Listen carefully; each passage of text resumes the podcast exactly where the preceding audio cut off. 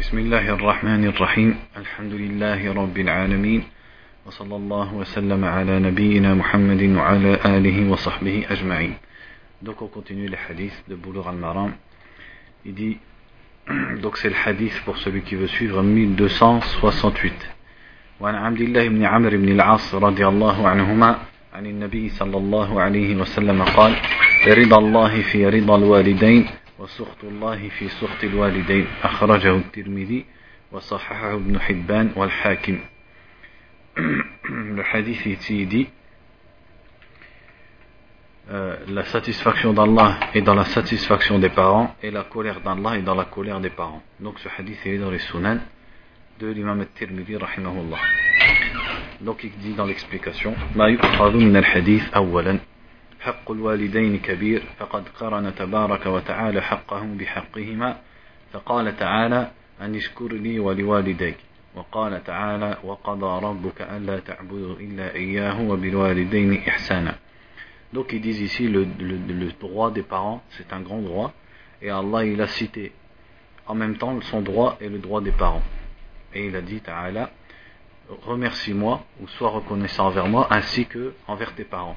Et dans un autre verset, il a dit ah, Ton Seigneur a décrété de n'adorer que lui et la bienfaisance envers les parents. وفي هذا الحديث جعل الله رضاه من رضائهما وسخطه من سخطهما فمن أرضاهما فقد أرضى الله ومن أسخطهما فقد أسخط الله Donc dans ce hadith, Allah il a fait que il, il a dit que, il a déclaré que sa satisfaction elle était dans la satisfaction des parents et que sa colère était dans la colère des parents. Donc celui qui satisfait ses parents, il a satisfait Allah et celui qui les met en colère, il a mis Allah en colère. فيه وجوب إرضائهما وتحريم إسخاطهما ذلك أن إرضاءهما من الواجبات وإسخاطهما من المحرمات Donc il y a dans ce hadith l'obligation de les satisfaire et l'interdiction haram, donc tahrim, de les mettre en colère.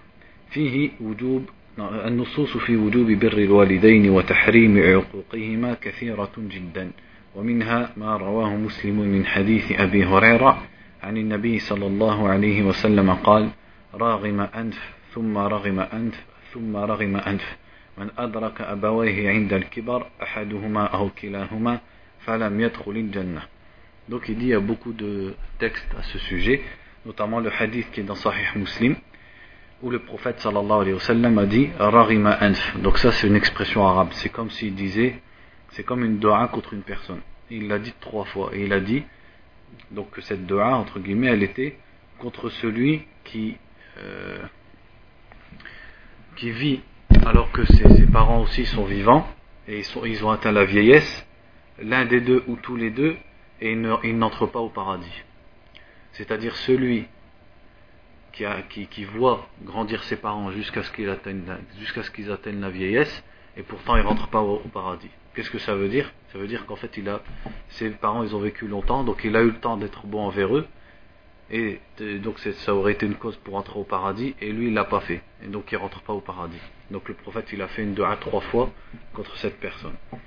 وجاء في البخاري ومسلم من حديث ابن مسعود قال سألت رسول الله صلى الله عليه وسلم أي العمل أحب إلى الله تعالى قال الصلاة لوقتها قلت ثم أي قال بر الوالدين قلت ثم أي قال الجهاد في سبيل الله Et dans les deux sahih, Ibn Mas'ud dit, radiallahu anhu, j'ai questionné le prophète sallallahu alayhi wa sallam en lui disant quelle action est la plus aimée d'Allah. Il lui a répondu, la prière à son heure. Ensuite, il a dit, ensuite laquelle Il a dit le bien ou la bonté envers les parents. Et ensuite, il a répondu, le, la guerre dans le sentier d'Allah. وجاء في الصحيحين من حديث أبي بكر أن النبي صلى الله عليه وسلم قال ألا أنبئكم بأكبر الكبائر الإشراك بالله وعقوق الوالدين Et toujours dans les deux sahih, le prophète sallallahu alayhi wa sallam a dit Vous informerai-je des plus grands des péchés Il a dit C'est le fait d'associer Allah et la, la désobéissance aux parents. وطاعة الوالدين إنما تكون بالمعروف فلا طاعة لهما في معصية الله تعالى فقد قال تعالى وإن جاهداك على أن تشرك بما ليس لك به علم فلا تطعهما Et l'obéissance aux parents, elle est dans le bien, c'est-à-dire qu'il ne faut pas les obéir si c'est pour un péché. Et Allah a dit, si ils te combattent, c'est-à-dire s'ils font un effort vis-à-vis de toi et ils insistent pour que tu m'associes ce dont tu n'as aucune science, alors ne leur obéis pas. C'est-à-dire l'obéissance, bien sûr, des parents, elle est conditionnée par le fait qu'elle soit en accord avec l'obéissance d'Allah et du messager, sallallahu alayhi wa sallam. وقال صلى الله عليه وسلم لا طاعة لمخلوق في معصية الخالق et dans le hadith il a dit il n'y a pas d'obéissance envers une créature dans la, en désobéissant au créateur قال صديق حسن في تفسيره وجملة هذا الباب أن طاعة الوالدين لا تراعى في ركوب معصية ولا ترك فريضة على الأعيان وتلزم طاعتهما في المباحات Ici, ici est une parole de Siddiq Hassan. Donc, à ma, part, à ma connaissance, Siddiq Hassan, c'est un savant de l'Inde, un muhaddith de l'Inde. Donc, il a dit ici que l'obéissance aux parents, on ne doit pas la respecter si c'est pour faire un péché ou si c'est pour délaisser une obligation une obligation individuelle. Mais il faut leur obéir, et il est obligatoire de leur obéir dans ce qui concerne les choses qui sont licites. وقال في شرح الإقناع ولا طاعة للوالدين في ترك فريضة كتعلم واجب عليه وما يقوم به دينه من طهارة وصلاة وصيام ونحو ذلك وإن لم يحصل ذلك ببلده فله السفر لطلبه بلا إذنهما لأنه لا طاعة لمخلوق في معصية الخالق Donc là, ici, c'est une parole de, qui est dans Sharh al-Iqna'. Donc ça, ce sont des livres de, dans l'école Hanbalite. Et ça, ça va répondre à beaucoup de frères qui posent beaucoup cette question. Il dit ici, il n'y a pas d'obéissance aux parents dans le fait de délaisser une obligation, comme, donc là c'est un exemple d'obligation, il dit comme le fait d'apprendre quelque chose qui lui est obligatoire et par quoi sa religion, euh, par quoi persiste sa religion, comme la purification, la prière, le jeûne et ce qui, ce qui ressemble à ça. Et si ça, ça n'est pas possible dans son pays, alors qu'il voyage pour demander ça, c'est-à-dire pour rechercher cette science obligatoire, sans leur demander, c'est-à-dire aux parents, sans leur demander leur permission, puisqu'il n'y a pas d'obéissance à la créature dans la désobéissance du créateur. C'est-à-dire là, il parle pour ce qui est l'ilm al-wajib, la science qui est obligatoire à chaque personne. Si une personne, ne peut pas l'acquérir dans son pays, alors elle doit partir. Elle doit aller là où la science elle est, et c'est obligatoire, même si ses parents ne sont pas d'accord. Par contre, si c'est juste pour euh, une science, c'est-à-dire toutes les sciences qui lui sont obligatoires, elle, peut les apprendre, c'est-à-dire le tawhid, euh, comment faire sa prière, etc. Ça, elle peut l'apprendre chez elle et dans son pays, et ses parents ne veulent pas qu'il sorte, alors là, il ne sort pas. أما بخصوص طاعة الوالدين في المباحات فقال شيخ الإسلام ابن تيمية الذي ينتفع به الأبوان ولا يتضرر هو بطاعتهما فيه قسمان قسم يضرهما تركه فهذا لا يستراب في وجوب طاعتهما فيه وقسم ينتفعان به ولا يضره فتجب طاعتهما فيه Là, il dit par rapport à ce qui est euh, l'obéissance aux parents dans ce qui est licite. Là, il cite une parole d'Ibn Taymiyyah, qui dit Ce qui est utile aux parents et qui n'est pas nuisible à la personne. Alors, dans le fait de leur obéir dans ça, il y a deux, ça se divise en deux catégories. Donc là, retenez bien qu'il a dit dans ce qui est utile aux parents et qui ne lui est pas nuisible à lui. Donc on ne parle pas de ce qui peut être nuisible à la personne. Là, elle n'a pas obéir à ses parents dans ce qui peut lui revenir en, étant nuisible dans sa religion ou sa santé ou, ou ses, biens. Donc là, il parle de ce qui est utile aux parents et pas nuisible à la personne. Il dit donc ce qui, ce qui, s'il le délaisse, serait nuisible aux parents il dit donc là, il lui est obligatoire sans aucun doute de leur obéir dedans. C'est-à-dire s'ils lui, disent fais telle chose, et une chose qui lui est pas nuisible, et cette chose, s'il la fait pas, ça va nuire à ses parents. Donc là, il lui est obligatoire sans aucun doute de le faire. Et l'autre, c'est pas que ça leur est pas nuisible, mais carrément ça leur est utile. Et ça n'est pas nuisible, ça n'est pas nuisible pour lui-même. Donc pareil, il faut qu'il leur obéisse dans cela. Donc c'est-à-dire en tout cas quand ils disent fais ça, et toi ça te nuit pas, et cette chose soit elle leur nuit pas à eux, ou alors le fait que tu la fasses pas ça leur nuit, ou alors le fait que tu la fasses ça leur est utile, alors il, était obligatoire de le faire, si ça ne te nuit pas à toi-même. وقال في من تأمره أمه بطلاق امرأته قال لا يحل له أن يطلقها بل عليه أن يبرها وليس تطليق امرأته من برها Donc regardez ici, Ibn Taymiyyah toujours il dit à propos d'une femme qui ordonne à son fils de divorcer sa femme. Ou plutôt à propos d'un homme dont la mère lui dit divorce ta femme. il dit il, il ne lui est pas licite de divorcer sa femme, mais au contraire il doit donc respecter sa mère et être bon envers elle, mais le fait de divorcer sa femme ne fait pas partie de la bonté envers sa mère. قال في الآداب الكبرى فإن أمره أبوه بطلاق امرأته لم يجب ذكره أكثر الأصحاب Et dans l'Adab al-Kubra, donc il a dit, donc là c'est un autre savant qu'il cite ici, si son père, donc là on parle plus de la mère mais du père, si son père lui ordonne de divorcer sa femme, il ne lui est pas obligatoire d'écouter son père. C'est ce que la plupart des ashab, c'est-à-dire les compagnons, entre guillemets, ou les gens du madhab de l'imam Ahmed ont dit. وسأل رجل الإمام, الإمام أحمد فقال إن أبي يأمرني أن أطلق امرأتي فقال لا تطلقها قال الرجل أليس عمر أمر ابنه عبد الله أن يطلق امرأته قال حتى يكون أبوك مثل عمر رضي الله عنه Donc un homme a questionné l'imam Ahmed rahimahullah, il lui a dit si mon père m'ordonne de divorcer ma femme. Et l'imam Ahmed lui a répondu Tu ne la divorces pas. Et l'homme lui a répondu N'est-ce pas que Omar a ordonné son fils Abdullah de divorcer sa femme? Et l'imam Ahmed lui a dit Oui, mais ton père il n'est pas comme Omar. C'est-à-dire si Omar, ce qu'on peut comprendre de cette parole, c'est que si Omar il, ordonne à Abdullah ibn Omar de divorcer sa femme, c'est qu'il y a une bonne raison. Et on sait qu'Omar il ne parle que selon ce qui satisfait Allah Azzawajal alors que ce n'est pas le cas de, tous les parents. Donc il lui a dit tu ne la divorces pas si ton père il te dit de la divorcer. Et l'autre quand il lui a dit n'est-ce pas que Omar il a ordonné à son fils Abdullah de divorcer sa femme, il lui a dit ben quand ton père il sera comme Omar, en fait la, la signification il lui dit hatta yakun abuka ka Omar. Donc c'est-à-dire c'est comme s'il lui avait dit le jour où ton père il sera comme Omar et qu'il te dit ça, ben, tu divorceras ta femme.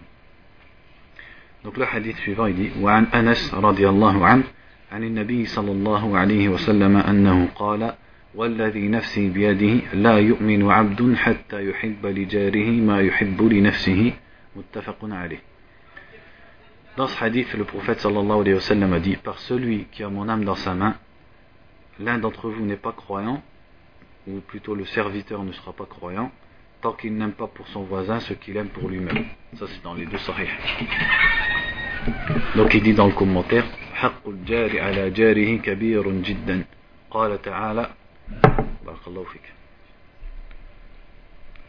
قال تعالى والجار الجنب وجاء في البخاري ومسلم من حديث عائشة أن النبي صلى الله عليه وسلم قال ما زال جبريل يوصيني بالجار حتى ظننت أنه سيورثه Donc il dit le, le droit du voisin c'est un très grand droit et Allah a cité le, le voisin en disant Waljari Junubi dans le verset de la Sourate An-Nisa où il a, il a, cité les différentes personnes avec qui, envers qui on doit être bienfaisant.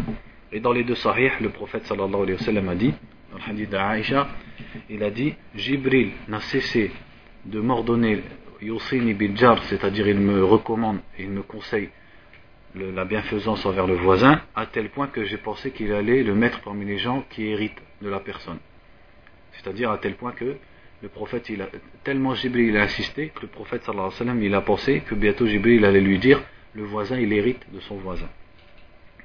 والنصوص في الباب أنا j'ai oublié ici il dit وجاء في مسلم من حديث أبي شريح الخزاعي أن النبي صلى الله عليه وسلم قال من كان يؤمن بالله واليوم الآخر فليحسن إلى جاره. Et dans Sahih Muslim, le hadith il dit ici, celui qui croit en Allah et au jour dernier, qu'il soit bienfaisant envers son, son voisin. والنصوص في الباب كثيرة. حديث الباب صريح في نفي الإيمان عن العبد الذي لا يحب لجاره من حصول الخير وبعد الشر ما يحب لنفسه. Donc il dit le hadith il est clair pour renier la foi, c'est-à-dire il renie clairement la foi de celui qui n'aime pas pour son voisin ce qu'il aime pour lui-même. Et ce qu'il aime pour lui-même c'est le bien ou alors le fait que le mal soit éloigné de la personne. أول العلماء نفي الإيمان هنا بأن المراد به نفي كماله الواجب إذ قد علم من قواعد الشريعة أن من لم يتصف بذلك لا يخرج من الإيمان Il dit les savants ont interprété le, la négation de la foi dans ce, dans ce hadith quand il a dit il, ne croira pas ou il n'aura pas la foi dans le sens où c'est une négation de, la foi complète et de la foi obligatoire et non pas de la base de la foi C'est-à-dire ici c'est comme s'il disait nul d'entre vous n'aura la foi complète. nul d'entre vous n'aura atteint la foi obligatoire. Ça ne veut pas dire qu'il n'a pas de foi. Il, il peut avoir une foi suffisante pour être un musulman, mais il n'a pas atteint le fait, le stade de mu'min haqiqi, c'est-à-dire de vrai croyant, entre guillemets. Il n'a pas atteint l'iman al-kamil ou l'iman al-wajib, c'est-à-dire la foi complète. Il dit, puisqu'il est connu dans les règles de la religion, que celui qui n'a pas cette caractéristique, c'est-à-dire celle qui est citée dans le hadith, il ne sort pas de l'islam. C'est-à-dire c'est quelqu'un qui n'aimerait pas pour son voisin ce qu'il aime pour lui-même, oh, ça, ça en fait pas un kafir. Ça c'est connu, sans divergence entre les ulama. Donc à partir de là, qu'est-ce qu'il veut dire le hadith? Il veut dire il n'a pas la foi complète. Il a de la foi qui, lui permet d'être musulman, mais il n'a pas atteint le stade de l'iman. قال العلماء المراد من الطاعات وأعمال الخير والأمور المباحة وهذا فيه صعوبة على النفوس الشحيحة ولكنه سهل على ذوي القلوب السليمة Les ulama ont dit ce qui est voulu dans le hadith quand il dit ce qu'il aime pour lui-même, c'est-à-dire qu'il aime les obéissances à Allah et les actes de bien et les choses licites. Tout ce qu'il aime de tout ça pour lui-même, eh bien, il faut qu'il l'aime pour autrui. Et ça, c'est difficile pour les gens qui ont des âmes euh, avares. Mais c'est facile pour celui qui a un cœur saint. وقال الشيخ العساف في مختصر الإحياء وأما حقوق الجار فالجوار يقتدي حقا وراء كف الأذى فقط Il dit, ici, ici une parole d'un shir qui dit les, les, les droits du voisin, elles comportent des droits, c'est au-delà de simplement ne pas lui faire du mal. Il y a plus que ça. Il dit bal ihtimal adha. Il dit mais aussi il faut supporter son, sa nuisance et son mal. Wal-rifq wa al khayr et le, la douceur et le fait de lui faire le bien en premier. فيبدأه بالسلام ويعوده في المرض ويعزيه في المصيبة ويهنئه في الفرح Il dit donc il lui dit salam par exemple en premier, ça ça fait partie de l'ihsan. Il le visite quand il est malade, il lui dit ta'ziya quand il a quand il a un, un mort dans sa famille. Il le, fait, il le félicite quand il lui arrive quelque chose qui le, qui le rend fil farah, c'est-à-dire dans les bonnes occasions.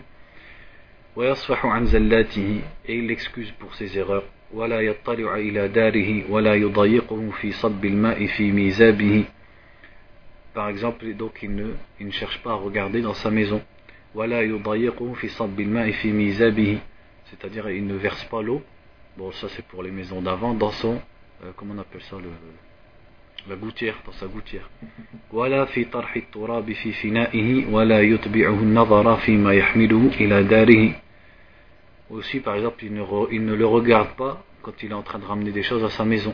Il ne regarde pas euh, qu'est-ce qu'il est en train de ramener, comme tout le monde fait maintenant.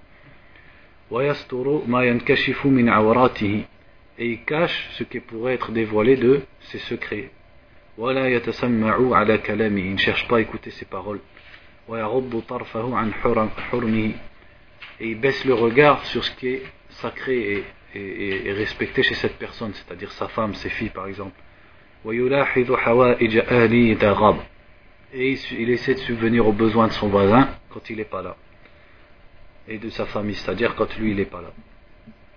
وقال في شرح البلوغ الجار عم للمسلم والكافر والفاسق والصديق والعدو والقريب والأجنبي Donc il dit dans Sharh al-Bulugh, là je, je pense qu'il doit parler de Subul Salam, de l'Amir al-San'ani, rahimahullah, il dit, le voisin ici, c'est général. Ça englobe le musulman et le mécréant, le pervers et le, le, le, le, ouais, le fasiq, celui qui désobéit à Allah, l'ami et l'ennemi, le proche et le lointain et l'étranger.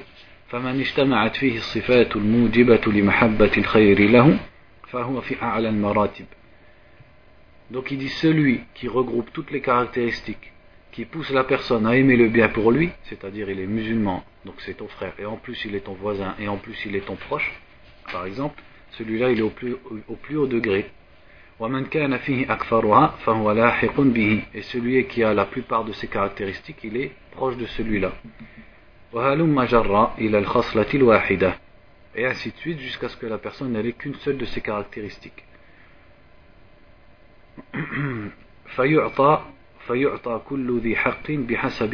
Donc chacun, on doit lui donner son droit selon sa situation. C'est-à-dire, le plus haut degré, par exemple, c'est celui qui est. Donc là, c'est pas dans le livre, ça c'est pour expliquer. Il dit par, c'est par exemple le fait celui qui serait musulman, donc il a le droit du musulman, et il est ton proche par la famille, donc il a le droit de la famille, et il est ton voisin, donc il a le proche du voisin. Donc s'il a tout ça, imaginons en plus il est orphelin par exemple. Donc il, réunit plus de caractéristiques que celui qui serait simplement ton voisin, mais il n'est pas musulman, il n'est pas. Celui-là il a un droit à la bienfaisance, etc. Mais pas autant que, ce que l'autre, qui a toutes les caractéristiques. C'est ça qu'il veut dire ici. وجاء في الطبراني من حديث جابر الجار الكافر له حق الجوار والجار المسلم له مع الجوار حق الإسلام والجار المسلم القريب له ثلاثة حقوق Donc il cite ici une parole de Jabir radiallahu anhu. il dit min hadith Jabir. Donc je ne sais pas s'il veut dire est-ce que c'est la parole de Jabir, puisque les salafs ils appliquaient le mot hadith, même aux paroles des sahaba, ou est-ce qu'il veut dire le hadith de Jabir, c'est-à-dire c'est-à-dire qu'a rapporté Jabir. Je ne sais pas, il dit, en tout cas, le hadith il dit le, voisin mécréant a le droit du voisin, et le voisin musulman a le droit, avec son droit de voisinage, il a le droit de l'islam. Et le voisin musulman proche a trois droits, c'est-à-dire en plus il a les liens de parenté. Donc At-Tabarani, ici il ne cite pas le degré du hadith. At-Tabarani en fait il a trois euh, masanid. Donc At-Tabarani c'est un muhaddith qui a, euh, c'est-à-dire il a écrit des, livres de hadith, ils ne sont pas faits sur des chapitres, comme euh, As-Sunan ou alors euh, Al-Jawami' il a fait des, livres de hadith qui sont compilés par rapport à ces shoyur. En fait, c'est des ma'ajim. Al-Mu'jam al-Kabir, Al-Mu'jam al-Awsat. Donc en fait, il met, comment si vous lisez ce livre, c'est classé par shir. C'est-à-dire le shir de qui il a entendu des hadiths, il va mettre tous ces hadiths dans un seul chapitre. Donc ça peut être des hadiths sur tous les domaines de la religion. Et ainsi de suite. Et il classe ces shoyur comme ça. Donc Amar nous dit, il dit en fait le hadith il est du prophète sallallahu alayhi wa mais il est daif. Donc voilà pour At-Tabarani, c'est le Ma'ajib. C'est comme ça qu'il faut les. C'est comme ça pardon qu'il a suivi. quand vous lisez dans le Mu'jam, un Mu'jam c'est ça. C'est quelqu'un, ou alors Kutub al-Mashiakha, c'est-à-dire il fait un livre de hadith classé par shuyur. Donc chaque cheikh il a sa partie du livre et met les hadiths qu'il a entendus de ce cheikh là. Donc c'est quoi la différence avec un musnad On avait déjà expliqué.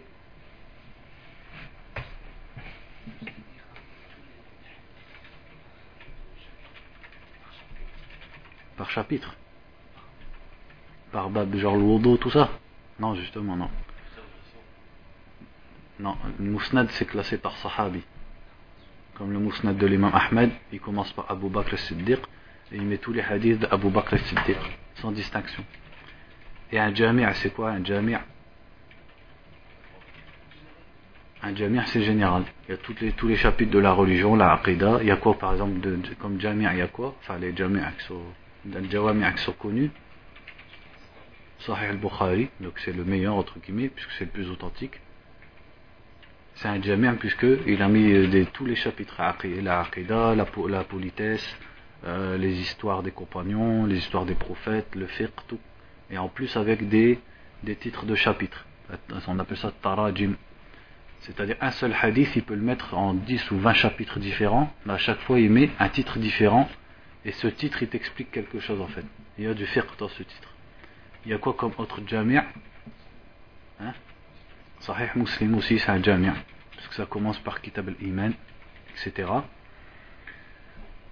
Et le troisième jami' en fait qui s'appelle jami' et qui est connu, c'est un jami' al-Sahih de At-Tirmidhi. Donc des fois on l'appelle jami', des fois on dit Sunan At-Tirmidhi, rahimahullah, puisque Tirmidhi aussi. Et après il y a Sunan.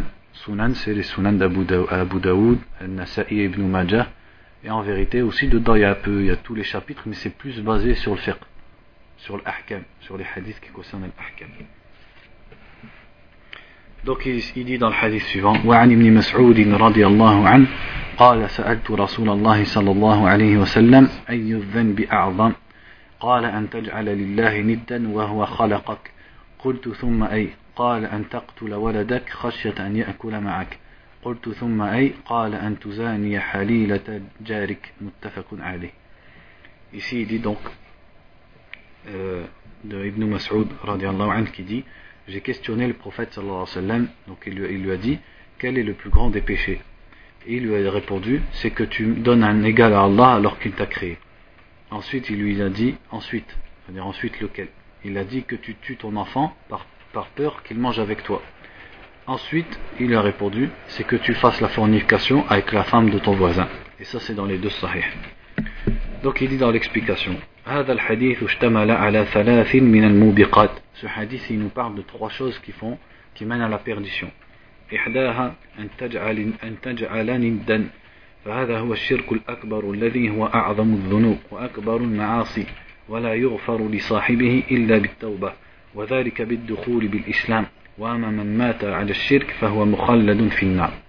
donc le premier c'est de mettre un égal à Allah. Et ça c'est le, le grand polythéisme ou le grand associationnisme akbar qui est le plus grand des péchés et la plus grande des désobéissances et celui qui le fait n'est pas pardonné sauf s'il se repent c'est-à-dire avant de mourir et qu'il rentre dans l'islam à nouveau ou qu'il rentre dans l'islam tout court et quant à celui qui meurt sur le shirk celui-là il est en enfer éternellement. Car Allah dit, Allah ne pardonne pas qu'on lui associe quelque chose. إن الذين كفروا من أهل الكتاب والمشركين في نار جهنم خالدين فيها أولئك هم شر البرية Et dans l'autre verset, il est dit Ceux qui ont mécru parmi les gens du livre et les polythéistes sont dans le feu de l'enfer éternellement. Et ceux-là sont les pires de la création. والنصوص من الآيات الكريمة والأحاديث الشريفة في هذه المسألة كثيرة Et il y a beaucoup de textes dans le Coran et la Sunna sur cette question. Juste, on peut, faire, on peut remarquer ici, pour vous vous souvenez quand on a fait les cours sur, euh, sur Kitab al-Tawhid par exemple, regardez comment il lui a dit, c'est la, la, réponse du prophète ici, sallallahu alayhi wa sallam, c'est le même, le même minhaj dans la réponse que le Coran. il lui a dit que tu donnes un égal à Allah alors qu'il t'a créé. Et dans Surat al-Baqarah, c'est quoi le premier, le premier chapitre qui ordonne le tawhid يا أيها الناس اعبدوا ربكم الذي خلقكم والذين من قبلكم لعلكم تتقون الذي جعل لكم الأرض فراشا والسماء بناء وأنزل من السماء ماء فأخرج به من الثمرات رزقا لكم فلا تجعلوا لله أندادا وأنتم تعلمون Le premier verset qui ordonne le tawhid, si tu prends le Coran depuis le début, il dit Ô vous les gens, adorez votre Seigneur qui vous a créé, ainsi que ceux d'avant vous. C'est-à-dire, c'est comme si le, le Coran, toujours, du début à la fin, il argumente pour prouver le tawhid dans l'adoration et le fait qu'Allah seul mérite l'adoration. Il dit aux gens, c'est lui seul qui vous a créé. Et les gens, ça, ils le savent. Ils le savent par la fitra ou ils le savent par leur religion. Et donc, c'est comme s'il leur disait, puisque c'est lui seul qui vous a créé, comment vous pouvez lui associer quoi que ce soit. Donc, dans Surat al-Baqarah, il dit, adorez votre Seigneur, donc, ou votre souverain, Rab, qui vous a créé ainsi que ceux d'avant vous, afin que vous ayez la taqwa. Et après il cite celui qui a fait pour vous de la terre un lit, et, du ciel une construction, et qui a fait descendre l'eau, et qui en a sorti pour vous euh, des fruits comme subsistance pour vous. Et à la fin, qu'est-ce qu'il dit? Ne donnez pas donc des, des égaux à Allah alors que vous savez. Alors que vous savez quoi? Ben, Que vous savez tout ça, que c'est Allah qui a créé les cieux, la terre, etc. C'est dans Surat al-Baqarah, c'est le premier hizb, au bout de quelques pages. le vers euh, Surat al-Baqarah, c'est dans les premières pages. Je sais pas 23. Donc regardez, pareil ici, il lui a dit que tu donnes un égal à Allah alors que c'est lui qui t'a créé. Ça c'était une petite parenthèse. Il dit La deuxième chose, il dit que tu tues ton enfant de peur qu'il ne mange avec toi. فقتل النفس التي حرم الله هي المرتبة الثانية هي المرتبة الثانية في الذنوب العظيمة والموبقات المهلكة ويزيد الإثم ويتضاعف والعقاب إذا كان المقتول ذا رحم مع من القاتل. ويتضاعف مرة أخرى حينما يكون الهدف هو قطع المقتول من رزق الله الذي أجري على يد القاتل. ففيه نهاية الشح وغاية سوء الظن بالله تعالى. ولذا قال تعالى ولا تقتلوا أولادكم خشية إملاق نحن نرزقهم وإياكم إن قتلهم كان خطأ كبيرا Donc il dit, le fait de tuer ton enfant de peur qu'il ne mange avec toi. Il dit le fait de tuer une âme qu'Allah a interdit, ça c'est au deuxième degré. Après l'associationnisme à Allah, le deuxième degré c'est de tuer une âme qu'Allah a rendue sacrée. Et ça fait partie des choses qui font perdre, c'est-à-dire qui mènent à la perdition, pardon. Et le péché, il est encore pire et il se multiplie si celui que tu as tué, il a un lien de parenté avec toi. Et il se multiplie encore plus si le, but dans le fait de tuer la personne, c'était le risque. C'est-à-dire c'était de, de, de, de il dit ici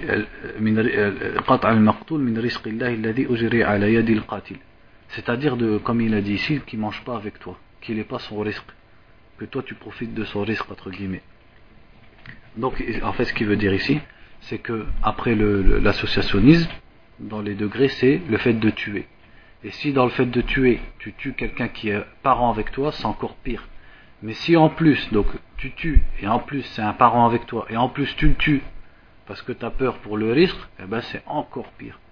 Donc c'est-à-dire là c'est le plus haut degré, c'est le fait de tuer son enfant, donc il n'a rien de parent avec toi. Donc c'est un meurtre, en plus c'est ton enfant, et en plus tu le tues parce que tu as peur qu'il mange ce que toi tu manges. Et Allah il dit, ça c'est l'extrême dans, dans l'avarice. Et aussi dans le fait de penser du mal d'Allah, Et c'est pour ça qu'Allah a dit dans Surat al-Isra, ne tuez pas vos enfants de peur de la pauvreté, c'est nous qui, subvenons à vos besoins ainsi qu'à eux. Et le fait de les tuer est certes un grand crime. salam. Ensuite, il dit Le troisième, c'est de faire la fornication avec la femme de ton voisin. Il dit الزنا هو الرتبة الثالثة بعظم الموبقات وشناعتها قال تعالى ولا تقربوا الزنا إنه كان فاحشة وساء سبيلا donc au troisième degré, parmi les choses qui mènent à la perdition et, dans leur laideur aussi, dans la laideur des péchés, c'est la fornication. Et Allah a dit, n'approchez pas la fornication, certes c'est un grand, c'est un péché fahisha. Fahisha c'est-à-dire un péché yafhushu fin nafs. Ou alors yadharu fuhshuhu. Fahisha c'est-à-dire c'est un péché que, qui est laid. C'est-à-dire l'être humain il ressent la laideur de ce péché. Donc c'est une fahisha et c'est un mauvais chemin. ويعظم إثم هذه الموبقة إذا كانت المزني بها حليلة الجار Il dit et ce péché il est encore plus grand quand celui avec le, laquelle quand celle avec laquelle tu pratiques ce péché c'est la femme de ton voisin الذي وصى الله تعالى رسوله على البر به والإحسان إليه وحسن صحبته وجواره dont Allah nous a commandé ainsi que son messager de d'être bon envers lui et la bienfaisance envers lui et d'être de bonne compagnie et de bon voisinage pour lui. فكيف يكون الأمر إذا أفسد فراشه وانتهك حرمته وداس عرضه وخان جواره Donc qu'en est-il si فراشه c'est-à-dire entre guillemets c'est-à-dire s'il commet l'adultère avec sa femme et que c'est-à-dire il a piétiné entre guillemets son honneur et les choses qui sont sacrées chez cette personne et il a trahi le voisinage donc c'est-à-dire le péché est encore plus grand que, faire, la fornication avec une, une femme quelconque. الحديث يدل على أن أعظم الذنوب هي الشرك بالله تعالى ثم قتل النفس التي حرم الله بغير حق ثم الزنا Donc le hadith il nous montre que les plus grands des péchés c'est d'associer à Allah puis de tuer une âme qu'Allah a rendue sacrée sans droit puis la fornication.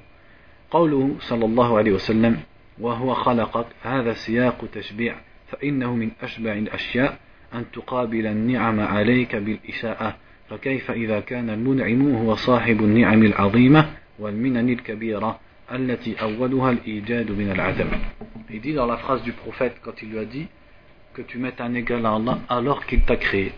Il dit ça c'est quelque chose pour insister. Il dit comment tu peux répondre à un bienfait par le mal. Il dit donc c'est incorrect. Et qu'en est-il si celui qui t'a fait ce bienfait, c'est Allah Celui qui a les grands bienfaits, les bienfaits qu'on ne peut même pas compter. dont le premier de ces bienfaits, c'est simplement le fait de t'avoir fait exister alors que tu n'existais pas. Hadith suivant, il dit Attendez, je bois mon café. Hein? Oui, bon, ça va. Qu'est-ce qu'elle marque? On a le droit de faire de la pub sur TikTok.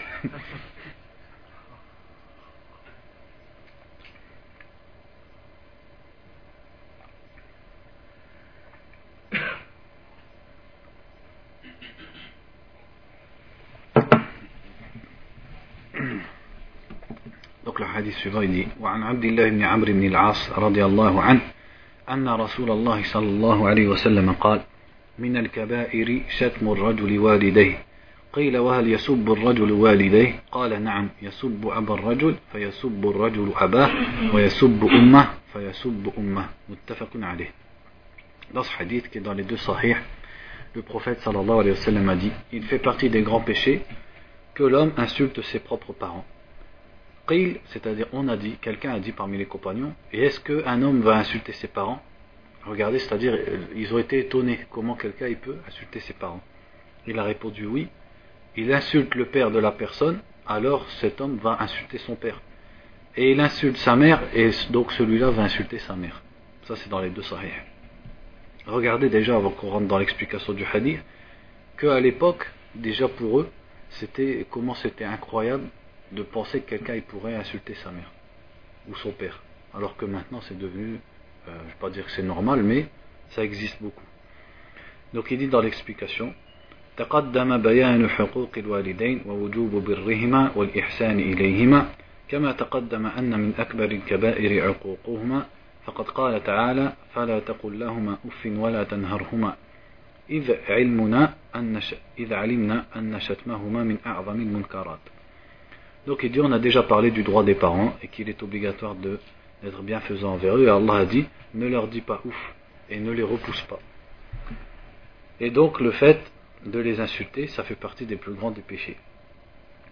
لما قال النبي صلى الله عليه وسلم من الكبائر شتم الرجل والديه استغرب الصحابة رضي الله عنهم ذلك فقالوا للنبي وهل يسب الرجل والديه Il dit donc quand le prophète a dit il fait partie des grands péchés qu'un homme insulte ses parents, les sahaba ils sont étonnés, ils ont dit est-ce que quelqu'un va insulter ses parents فأخبر النبي صلى الله عليه وسلم أنه إذا تسبب في شتمهما فكأنه شتمهما Donc le prophète il les a informés sallallahu alayhi wa sallam que si il cause le fait qu'on insulte ses parents alors c'est comme si lui-même il les avait insultés وذلك بأن يسب أبا الرجل فيقابله ذلك الرجل بأن يسب أباه فهو وإن لم يسب أباه مباشرة إلا أنه تسبب في ذلك والقاعدة الشرعية إن الوسائل لها أحكام المقاصد Il dit par exemple, donc c'est le fait qu'il insulte le père d'un homme, et cet homme il va lui répondre en insultant son père.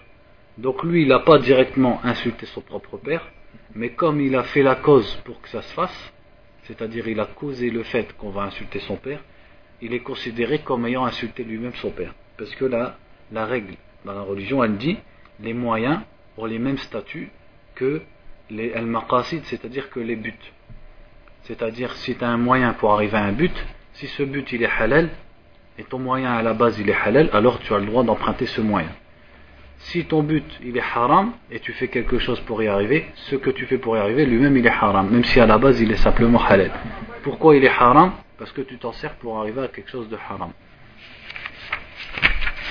Donc il dit الواجب على الإنسان الكف عن شتم الناس وشتم آبائهم لأن هذا هجر من القول محرم ولأنه سبب لأن يشتمه الناس ويشتم أباه معه بسببه Donc il dit ce qui est obligatoire c'est de ne pas insulter les gens et ne pas insulter les parents des gens puisque c'est une parole interdite et c'est une cause pour que les gens insultent ses parents et que, et que eux-mêmes s'insultent pardon, et qu'ils l'insultent lui et qu'ils insultent ses parents الحديث فيه بيان حكم المتسبب من أنه يشارك المباشر في عمله إن خيرا فخير وإن شرا فشر Ici il dit le hadith il nous montre que al-mutasabbib c'est-à-dire celui qui fait la cause, il a le même statut ou la même, le même péché ou le même, la même récompense, ça dépend si c'est du bien ou si c'est du mal, que celui qui est mubashir celui qui fait directement l'acte. Vous avez compris Si c'est dans le bien, alors il, il, est avec lui dans le bien, si c'est dans le mal, il est avec lui dans le mal. قال ابن بطال en fait il faudrait un exemple, je ne sais pas s'il va en donner un parce que là comme ça j'en ai pas à l'esprit. قال ابن بطال هذا الحديث أصل في سد الذرائع donc là, ici, une parole de Ibn Battal. Ibn Battal, c'est un savant du 5e siècle qui a écrit notamment un charh de Sahih al-Bukhari. C'est le plus vieux charh qui est édité à notre époque de Sahih al-Bukhari. Et ce savant, il était en Espagne, enfin, en Andalousie. Il dit ce hadith, c'est une base pour la règle de Saddu dhara'i. Saddu dhara'i, entre guillemets, c'est fermer les portes. Fermer les portes du mal. Fermer au mal ويؤخذ منه أنه إذا آل أمره إلى محرم حرم عليه الفعل et on en retire que si ce que fait la personne la conclusion ce sera quelque chose de haram alors son acte en lui-même il est haram وإن لم يقصد المحرم même si il n'a pas souhaité le haram dans sa niya وعليه دل قوله تعالى ولا تسبوا الذين يدعون من دون الله فيسبوا الله عدوا بغير علم Et c'est ce qu'indique la parole d'Allah, n'insultez pas ceux qu'ils invoquent en dehors d'Allah, car ils, insulteraient Allah par inimité et sans science. C'est-à-dire dans ce verset, qu'est-ce qu'il veut dire? Ici Allah il nous interdit d'insulter les idoles des polythéistes. Pourtant, elles méritent d'être insultées. Il n'y a pas de mal à, la base, c'est pas quelque chose de haram d'insulter les idoles, puisque c'est des fausses idoles, c'est des fausses divinités, c'est des tawarites. Donc, pourquoi ici Allah il dit de ne pas les insulter Il dit n'insultez pas ceux qu'ils invoquent en dehors d'Allah, car ils insulteraient Allah. C'est-à-dire, ça causerait le fait que eux, ils insultent Allah Azzawajal. Donc, la chose qui est à la base halal, Allah il nous l'a interdite parce que sa conclusion et ses conséquences elles sont elles-mêmes haram. Donc la chose elle devient haram elle-même. Vous avez compris Donc c'est ça, ça Et ça les musulmans normalement ils doivent y réfléchir dans tout. C'est-à-dire quand il se passe par exemple des choses contre les musulmans ou euh, par exemple les caricatures qu'il y a eu contre le prophète sallallahu toutes les attaques qu'il y a contre l'islam, avant de réagir, les musulmans ils doivent, ils doivent réfléchir aux conséquences que leurs actes vont avoir si ça va être pire, c'est-à-dire si ça va donner une image encore pire de l'islam, et les gens ça va les amener encore plus à se moquer du prophète, ah bah c'est pas la peine de réagir de façon violente ou de façon, euh, c'est-à-dire de sans sagesse, etc. Avec des manifestations, tout ça. Parce que regardez la suite, qu'est-ce que ça a été? Maintenant carrément des films y sortent pour se moquer contre le Coran, etc. Ou s'ils sortent pas, ils essayent de les sortir. Comme par exemple en France, quand ils avaient fait les. Quand au Danemark, ils ont fait les caricatures du prophète, avec tout le, le, remue-ménage qu'il y a eu, eh ben, en France, certains magazines, pour en remettre une couche, ils ont réédité les, caricatures. Et d'autres à la télévision, sur Canal, dans des, c'est comme des informations, mais pour rigoler, avec des marionnettes, ils ont fait carrément une marionnette du prophète. C'est dix fois pire que, des, que, des, que des caricatures. Pourquoi En réaction? Comme ils ont vu les musulmans, ils crient, ils sont pas contents, etc. Et eh bien ils se sont dit, on va leur rajouter une couche. Donc c'est pour ça les musulmans, il faut toujours. L'islam y appelle à la tête froide. C'est-à-dire c'est pas une religion basée sur l'awatif. C'est-à-dire euh, les sentiments, les réactions comme ça à, chaud. Non, il faut toujours regarder loin, regarder les conséquences. Sinon, Allah il nous aurait, il aurait, il ordonné ou il aurait permis aux Sahaba d'insulter nuit et jour les, idoles des polythéistes. Puisque c'est voulu et il n'y a rien de mal dedans. Mais regardez comment l'islam y voit loin Pour pas que, en réaction, ça augmente l'inimité des mécréants contre Allah et son messager, il a dit ne n'insultez pas leurs idoles. Ensuite, il dit ici قال الشيخ عبد الرحمن السعدي عند تفسير هذه الآية. Donc là, il cite la parole d'Abd al-Rahman al-Sa'di donc dans, le, dans son tafsir, sur, ce, sur le verset qu'il a cité Ibn Battal juste avant. نهى الله المؤمنين عن أمر كان جائزا بل مشروعا في الأصل وهو سب آلهة المشركين donc Allah il a interdit les croyants il leur a interdit quelque chose qui à la base était permis ou qui était même légiféré c'est-à-dire demandé qui est le fait d'insulter les idoles des polythéistes ولكن لما كان طريقا إلى سب المشركين لرب العالمين نهى الله عنه mais comme c'est un, c'est un, c'est un moyen qui mène à ce que les polythéistes insultent Allah, Allah a interdit cette chose. فالآية دليل للقاعدة الشرعية إن الوسائل لها أحكام المقاصد. Donc ce verset est une preuve de la règle de la règle religieuse ou la règle de fiqh qui est que les, les moyens, al wasa'il, ont le même statut, statut c'est-à-dire halal ou haram ou wajib, que le but. فوسائل المحرم تكون محرمة ولو كانت جائزة Donc tout ce qui mène, les moyens qui mènent au haram, sont eux-mêmes haram, même si à la base ils sont permis. Regardez encore une fois, on peut citer un autre exemple dans l'islam. Comment l'islam il interdit les choses et il interdit les moyens qui y mènent, c'est justement quand on parlait de zina. Il a cité le verset qui dit Wala taqrabu zina. N'approchez pas, il n'a pas dit ne, commettez pas zina, il n'a pas dit Wala taznu. Il a dit La taqrabu zina. N'approchez pas la fornication. Donc il nous a interdit la fornication, mais il nous a interdit tout ce qui est autour comme le fait de s'isoler avec une femme, le fait que la femme elle voyage seule, euh, il a ordonné à la femme de se couvrir, etc., euh, etc. Toutes les règles que, vous connaissez.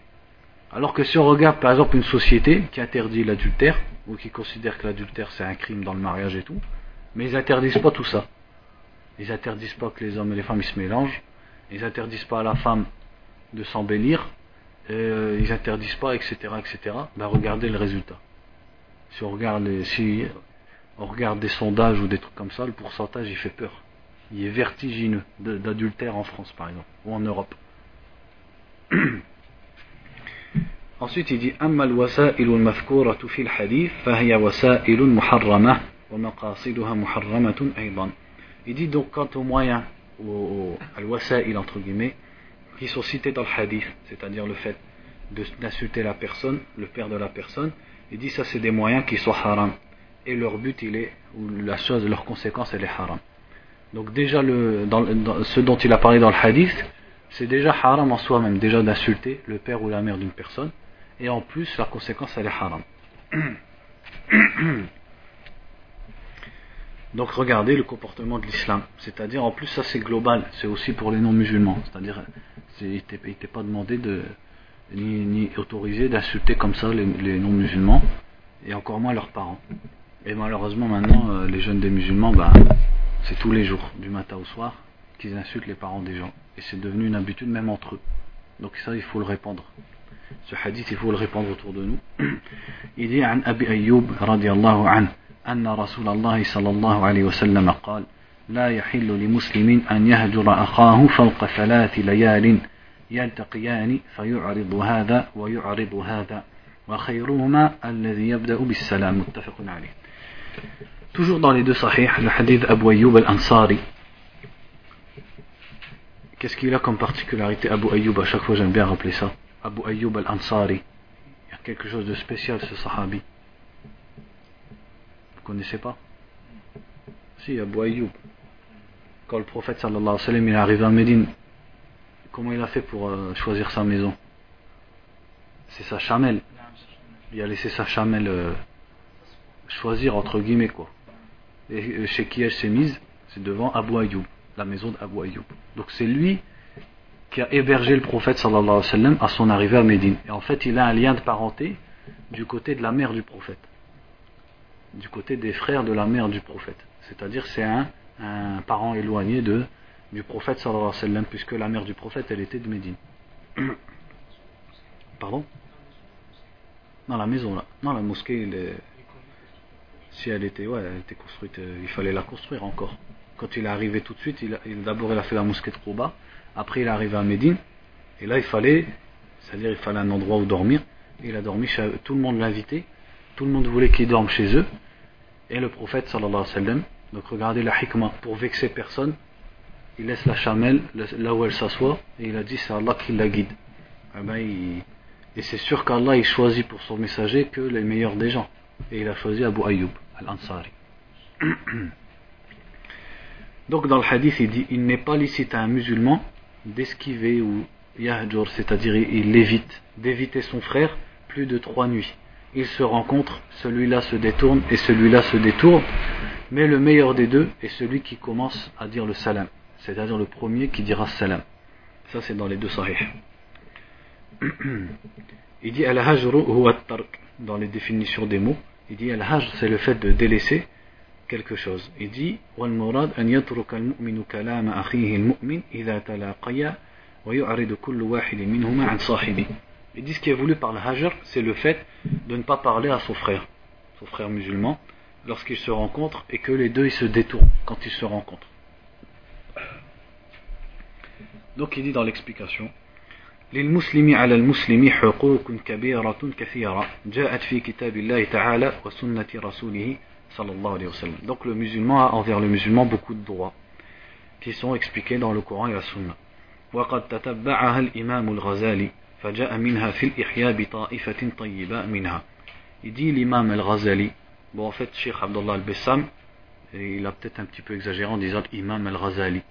C'est-à-dire souvent on a l'habitude, parce que en fait les gens ils ont pris l'habitude de dire imam al-Ghazali, mais on ne peut pas, al-Ghazali certes c'est un savant, notamment dans, dans Usul al-Fiqh, mais on ne peut pas qualifier d'imam quelqu'un comme Abu Hamid al-Ghazali, malgré sa science, parce qu'il y avait beaucoup de déviations, que ce soit dans dans la voie qu'il a empruntée ou dans sa aqidah.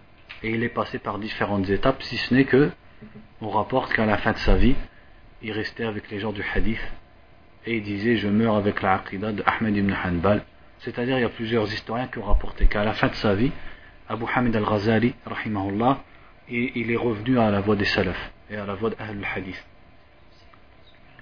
Abu Hamid al-Ghazali, ouais, c'est ancien.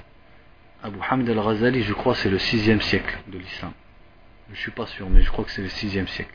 Et en fait, il a eu plusieurs étapes dans sa vie. Il a eu sa première étape où il était un entre guillemets, classique mutakallim, c'est-à-dire quelqu'un des gens de la spéculation, mais il, a eu un grand stade, dans c'était devenu une référence. Donc dans la aqidah sharia, dans le fait de spéculer, euh, la aqidah spéculatrice quoi, qui est connue, et dans le fiqh, dans le fiqh sur le madhab de l'imam Shafi'i et dans le usul. Après il a eu une période où il est, je, pense, je crois que c'est après ça il est passé plus par la philosophie, le falsafa. Après il a eu une autre période où les gens ils l'ont plus vu, il s'est isolé des gens, et là c'est plus sa période soufie, et c'est de ça que qu'est le résultat. Le livre, le résultat de cette période, c'est le livre notamment Ihya Ulumuddin. Donc Ihya Ulumuddin, c'est un livre dans son. C'est-à-dire comment le, le, le, squelette du livre, il est magnifique, dans le sens où il a fait le livre en quatre parties. Une partie sur les adorations, une partie sur les relations sociales, une partie sur les choses qui vont sauver la personne, et une partie sur les choses qui font périr la personne. Et donc ça parle beaucoup des choses du cœur, des comportements, tout ça, mais le hadith, il est rempli d'empreintes de, de, c'est-à-dire de, soufisme, hein, d'erreurs dans la de, de, hadiths euh, inventés, c'est-à-dire il ne différencie pas entre le hadith faible et inventé, etc. Donc en fait il était le, tout simplement le fruit de l'environnement à l'époque. Mais il est rapporté. Donc là, comme ça, je n'arriverai pas à vous citer les références, si ce n'est que dans certains livres, si jamais une personne elle voudrait vraiment savoir, parce que je sais qu'il y a beaucoup de jeunes, ils aiment bien lire Al-Razali, je peux, c'est-à-dire à la maison, il y a tout ce qu'il faut dans les livres et tout, les références, comme quoi ils disent que Abu Hamid Al-Razali, à la fin de sa vie, il s'est mis à fréquenter plus Ahlul Hadith et il s'est retourné vers. Euh, vers la aqidah salafiyya, c'est-à-dire la aqidah ahl sunnah, notamment sur les noms et les attributs d'Allah, etc. En tout cas, son livre Al-Ihya, c'est-à-dire ici, par exemple, il cite Al-Ihya, mais des savants comme Abdullah al-Bassam, eux, ils peuvent se permettre de, prendre des livres aussi connus que l'Ihya et en tirer des bénéfices. Puisqu'on ne peut pas dire que, il faut être honnête, on ne peut pas dire qu'un livre comme l'Ihya ou n'importe quel livre qui a été critiqué, des gens qui sont des gens de science, on ne peut pas dire qu'ils sont faux de, A à Z. Forcément, il y a des bénéfices dedans. Mais ça, qui doit retirer ces, ces bénéfices? C'est pas à toi et moi, c'est aux gens de science. Et Abdullah al-Bessam, certes, lui, il peut se permettre. Donc, des fois, c'est pour ça, dans le livre, des fois, il rapporte des paroles de, de Al-Razali notamment. Donc là, il dit, il dit, il que Al-Razali, il a cherché ces différents droits, les droits du musulman vers le musulman, et il dit, il les a cités dans son livre, justement, Al-Ihya. Et il dit, il en a rapporté une bonne partie. Il dit أن تسلم عليه إذا لقيته وتجيبه إذا دعاك وتعوده إذا مرض وتشهد جنازته إذا مات. Donc il dit notamment le fait que tu le salues quand tu le rencontres, que tu répondes à son invitation, que tu le visites quand il est malade, que tu euh, assistes à son convoi funéraire. وتبرى قسمه وتنصح له إذا استنصحك وتحفظه بظهر الغيب إذا غاب notamment que tu donnes le conseil, quand il te conseille, que euh, quand, quand, il est dans. C'est-à-dire quand il n'est pas là, c'est-à-dire tu, tu le protèges entre guillemets, tu protèges que ce soit les choses qui sont restées chez lui par exemple, ou tu protèges son honneur, c'est-à-dire tu ne parles pas sur lui par exemple.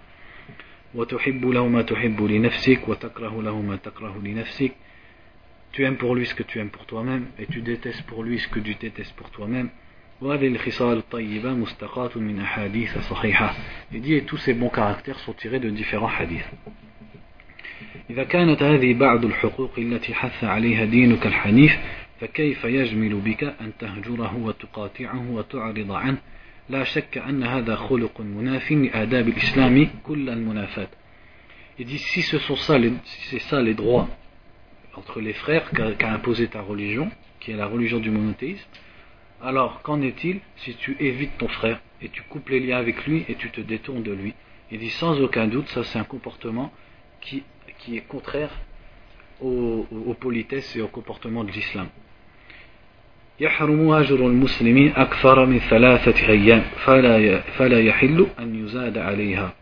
Il dit donc qu'il est haram, interdit, d'éviter son frère pendant plus de trois jours. Donc il n'est pas licite donc de rajouter à plus de trois jours si tu veux éviter ton frère. Hein ah, 56 minutes. On finit juste ce hadith là, puis après on fait une pause. Donc il dit قال في شرح الإقناع والهجر المنهي عنه يزول بالسلام. Il dit al-hajar. Donc al-hajar c'est le fait d'éviter quelqu'un. En ne pas confondre avec le hijra. Il y en a des fois quand ils te parlent d'esquiver quelqu'un, d'éviter quelqu'un, ils disent Ouais, il m'a fait hijra. Non, c'est pas hijra. Hijra, c'est quand tu pars. On a, ça, c'est le hajr. Et le hajr, le verbe c'est yahjuruhu. Alors que le hijra, le verbe c'est yuhajiru. C'est pas, pas la même chose. C'est la même racine, mais c'est pas la même chose. Donc il dit le hajar qui est interdit, il s'arrête par le salam. C'est-à-dire pour arrêter le hajar, tu dis salam. لأنه سبب التحاب للخير فيقطع الهجر روي مرفوعا السلام يقطع الهجران dit puisque c'est une cause pour s'entraîner dans le bien et donc ça coupe al-hajar et il dit il a été rapporté du prophète qu'il a dit donc là il ne met pas la référence as-salam coupe euh, al-hajar donc le fait de s'éviter ويدل على ما جاء بالحديث يلتقيان فيعرض هذا ويعرض هذا وخيرهما الذي يبدأ بالسلام et il y a une preuve à ça dans le hadith qu'on vient de lire puisqu'il a dit le meilleur d'entre eux c'est celui qui commence par le salam c'est-à-dire il se, il se, il se parle plus, c'est vite. Le meilleur c'est celui qui dira l'autre salam en premier. C'est-à-dire on pourra en comprendre que c'est ça qui coupe al-hajr. Et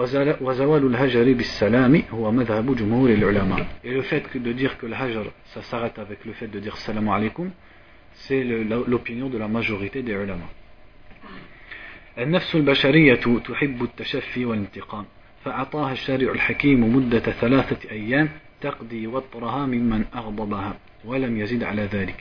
Regardez ici la sagesse qui retire du hadith, il dit L'âme humaine, elle aime se venger. Donc, Allah il lui a laissé une durée de trois jours pour, entre guillemets, dégager sa, rancune envers la personne qui lui, a, qui lui a fait du mal ou qui l'a mise en colère. Mais, il a, il a ordonné de ne pas rajouter au-delà de trois jours. C'est-à-dire, regardez comment, et c'est normal puisque l'islam vient d'Allah, c'est lui qui a créé les êtres humains, et il sait que l'être humain il, est il a de la rancune et il a besoin de soulager cette rancune.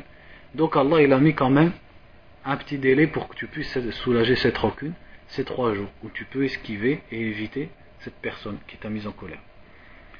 وفي الحديث فضيلة الذي يبدأ صاحبه بالسلام ويزيل ما بينهما من التهاجر والتقاطع Il dit, le hadith il montre le mérite de celui qui dit en premier le salam, le salam à l'autre et qui enlève donc ce hajar, c'est-à-dire le fait de s'éviter qui est entre eux.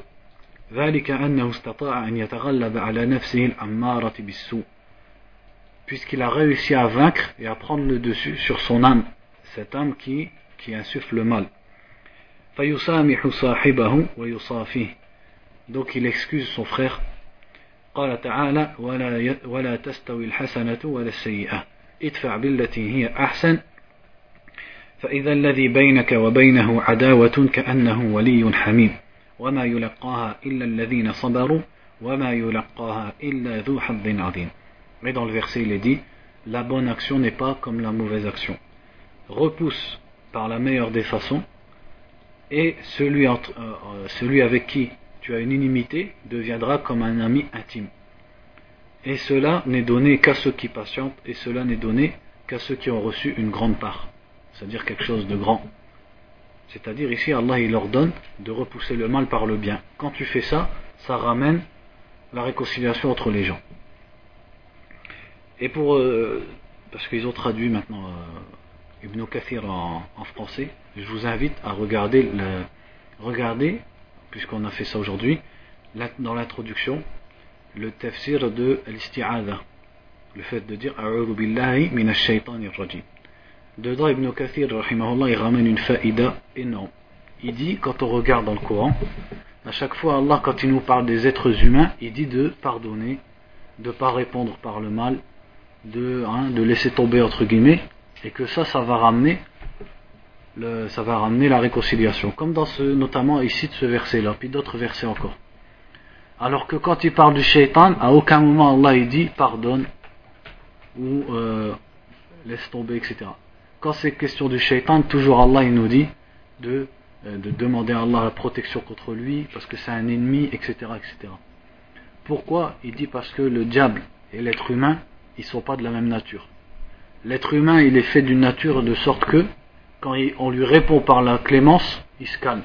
Et ça l'amène à aimer la, personne. C'est-à-dire, il quand on lui fait du bien, il a tendance à s'adoucir et à aimer celui qui lui a fait du bien. Alors que le shaitan, le diable, lui, il t'aime pas, et tu peux répondre par le bien, ça va pas changer. Il n'a pas cette nature douce comme il a l'être humain, de, euh, de, de, il n'y a pas d'impact sur lui quand tu pardonnes, la douceur, etc. Ça n'a pas d'impact sur lui. Lui, il comprend pas ça. Lui, c'est que de la haine, de la violence, etc. Et ça se calme pas.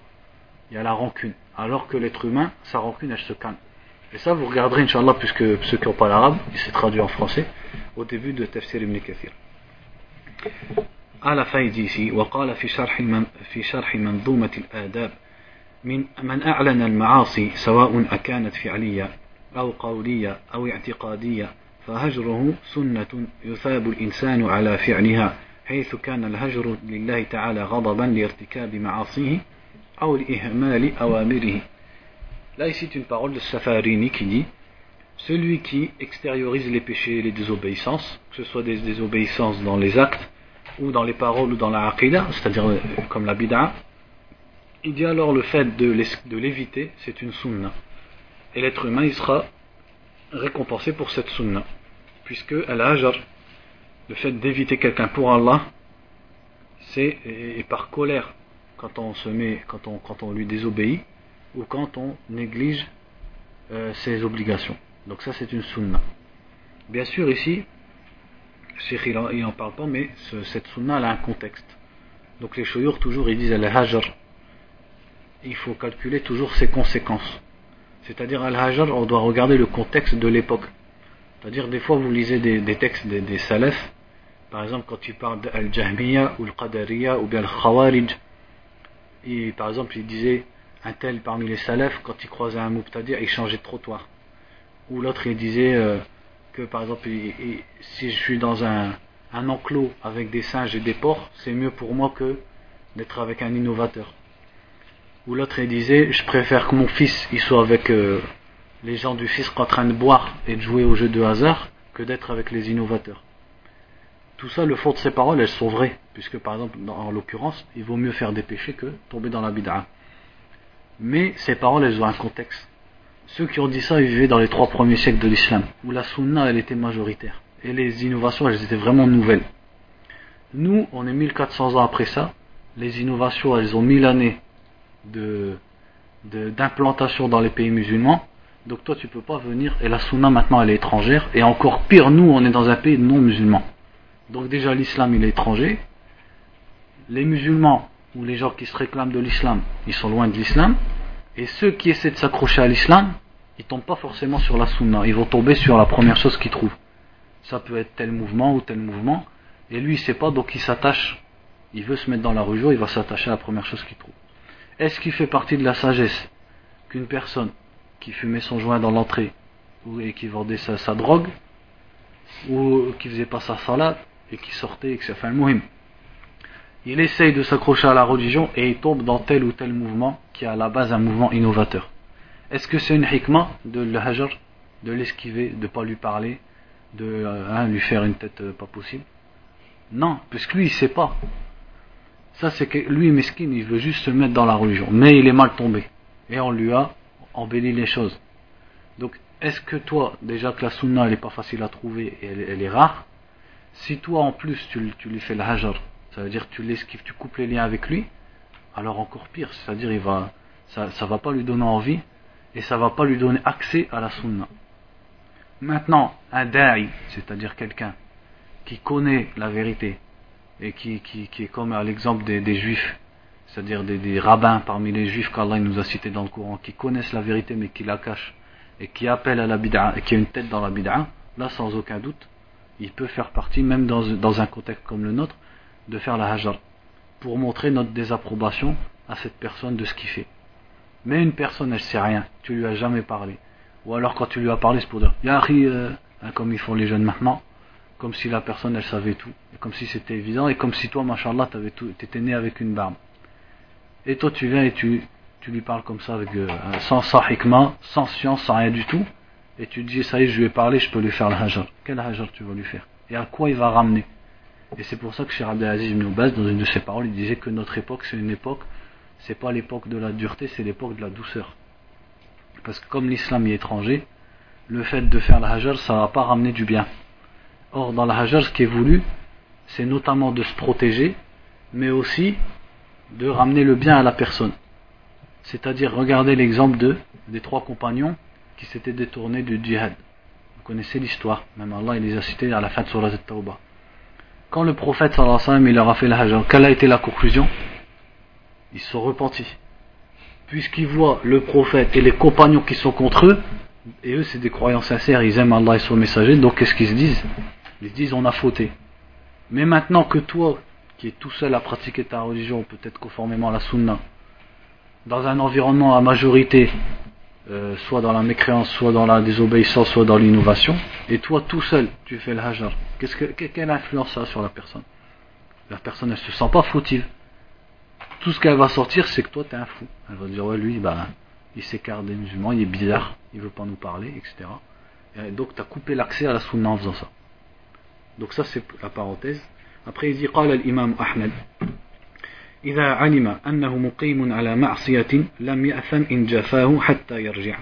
Il dit, s'il sait que cette personne est sur, et commet un péché, alors il ne commet pas de péché si il a jafahu, c'est-à-dire s'il se comporte sèchement avec lui jusqu'à ce qu'il revienne de son péché. وقد جف النبي صلى الله عليه وسلم كعبا وصاحبيه وأمر الصحابة بهجرهم خمسين يوما Et le prophète avait fait ça avec Ka'b et ses deux compagnons et il, les a, il leur a fait le hajar pendant 50 jours où personne ne leur parlait. Et ça a eu un effet. Ça par contre c'est possible. Par exemple, même dans notre contexte, ça c'est possible au sein de la famille par exemple. Puisque des fois au sein de la famille, tu peux avoir une influence. Par exemple, ton petit frère, pour lui, tu un héros par exemple. Donc toi, tu lui as parlé, etc. Et tu essaies différentes politiques pour le ramener à la religion. Des fois, il est possible que le fait d'être sec avec lui, il va commencer à se poser des questions. Pourquoi? Parce que déjà, tu lui as expliqué les choses. Et parce que tu as une intimité avec lui. Tu n'es pas un étranger pour lui. C'est-à-dire tu pèses pour lui dans son cœur. Tu as, une importance. Donc peut-être que le fait de par exemple, il voit que tu es moins, pas moins gentil, mais c'est-à-dire, tu lui parles moins, tu t'écartes de lui, et tu lui dis c'est parce que j'apprécie pas ce que tu fais, là ça peut. Pourquoi? Parce que là tu vois que tu as une influence sur lui. Mais sinon, généralement, dans notre environnement, nous on n'a pas d'influence sur les personnes. Donc on va s'arrêter là, on fait une pause et on reprend dans, euh, je sais pas. C'est à quelle heure la Hein? 30.